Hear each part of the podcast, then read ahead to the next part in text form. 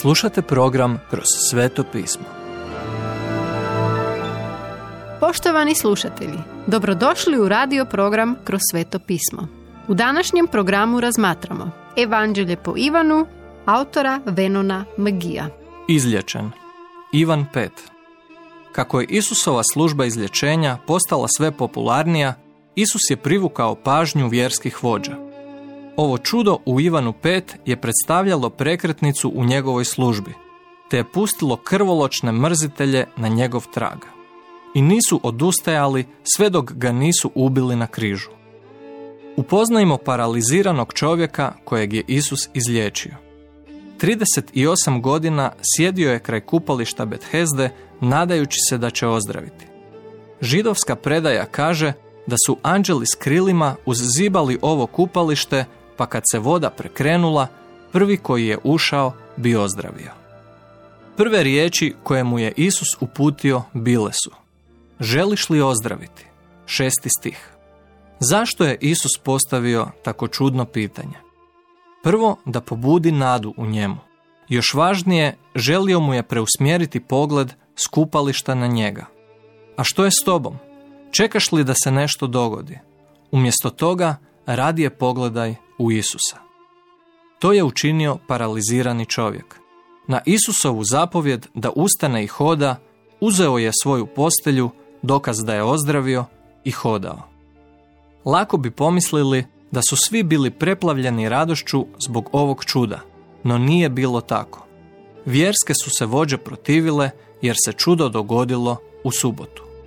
Isus se još prije sukobio s njima oko subotnjeg dana. Marko druga glava, 23. do 28. stih. Nikad mu nisu oprostili, a ta mržnja prema njemu im je stavila ubojstvo u srca. Također su se usprotivili Isusu jer se izjednačio s Bogom. 18. stih. Isus je o sebi rekao ova tri velika načela. Prvo, ja sam Bog, činim ono što Bog čini, mogu oprostiti grijeh. Drugo, on podiže mrtve jer je on Bog. To je razlog da nam i danas može dati vječni život. Treće, prvi put je došao spasiti, ali sljedeći će put doći suditi. Ali ako čujete njegovu riječ i vjerujete u njega, nećete doći na sud, već ćete preći iz smrti u život. Možete imati vječni život ako slušate njegovu riječ i vjerujete Bogu. 24. stih. Gospodin Isus je davalac života, 26. stih, i on može tebe učiniti novim duhovnim bićem.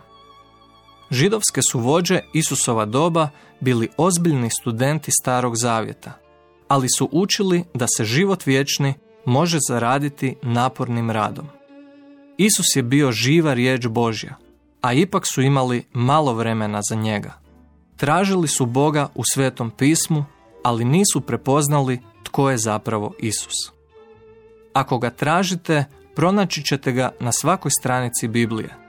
Čak je Mojsije govorio o njemu, ali Isus je rekao, ali ako njegovim pismima ne vjerujete, kako da mojim riječima vjerujete? 45. do 47. stih.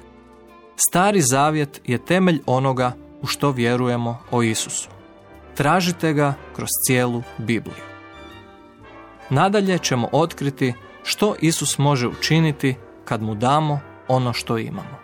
Poštovani slušatelji, emisiju Kroz sveto pismo možete slušati svakoga dana od ponedjeljka do petka na City radiju na frekvenciji 88,6 MHz na području Velike Gorice, odnosno Zagrebačke županije i na 104,9 MHz za područje dijela općine Lekenik, odnosno Sisačko-Moslovačke županije.